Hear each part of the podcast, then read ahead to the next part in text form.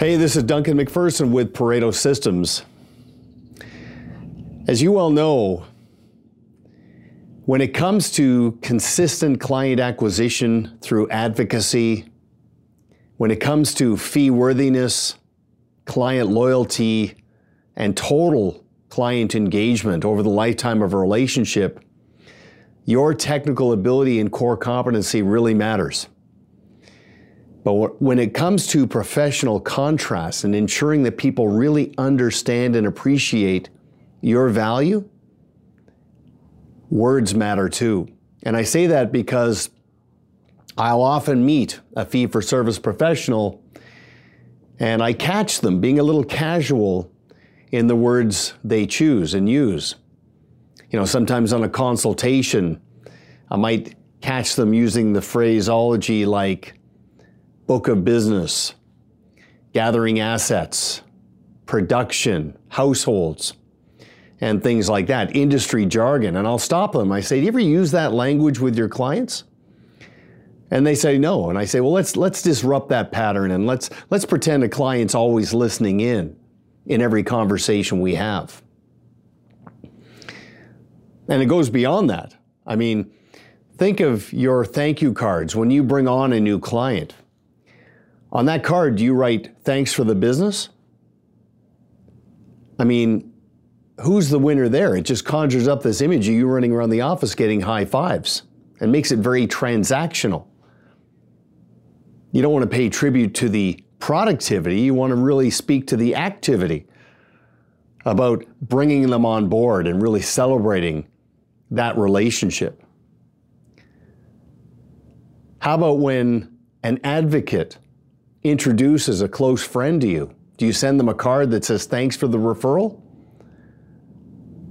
Again, pay tribute to the introduction, not the referral. There's those minor adjustments.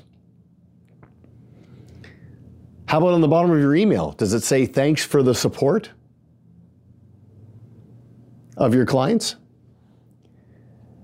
Why do people select you? Why do people stay with you? Why do people refer friends and family members to you?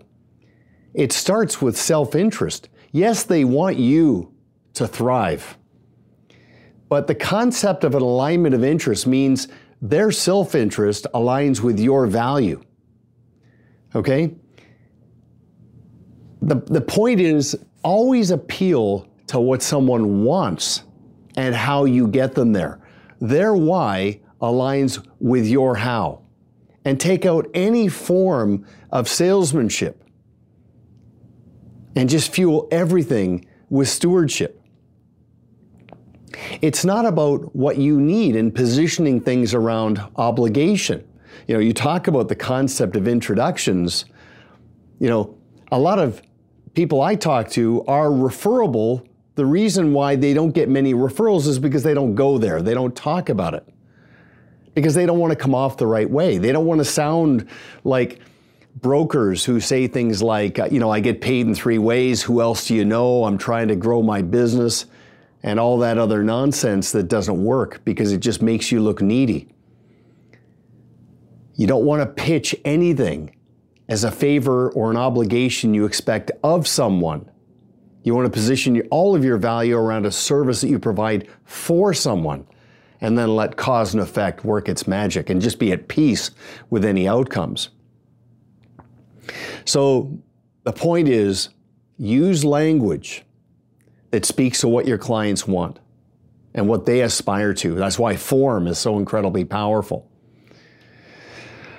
When someone asks you what makes you different, just use social proof and just speak in terms of, well, I can only tell you what my clients say. Our clients say they really appreciate this, this, and this. Make your clients the voice you listen to. As they share with you their aspirations, just connect those with your value and make that part of the branding strategy. Those words will elevate you and they'll help you differentiate yourself so you're not swimming in a pool of sameness. Okay? Thanks for watching. This is Duncan MacPherson with Pareto Systems. Make sure you see me on LinkedIn, subscribe to our YouTube channel, And until next time, make it a great day.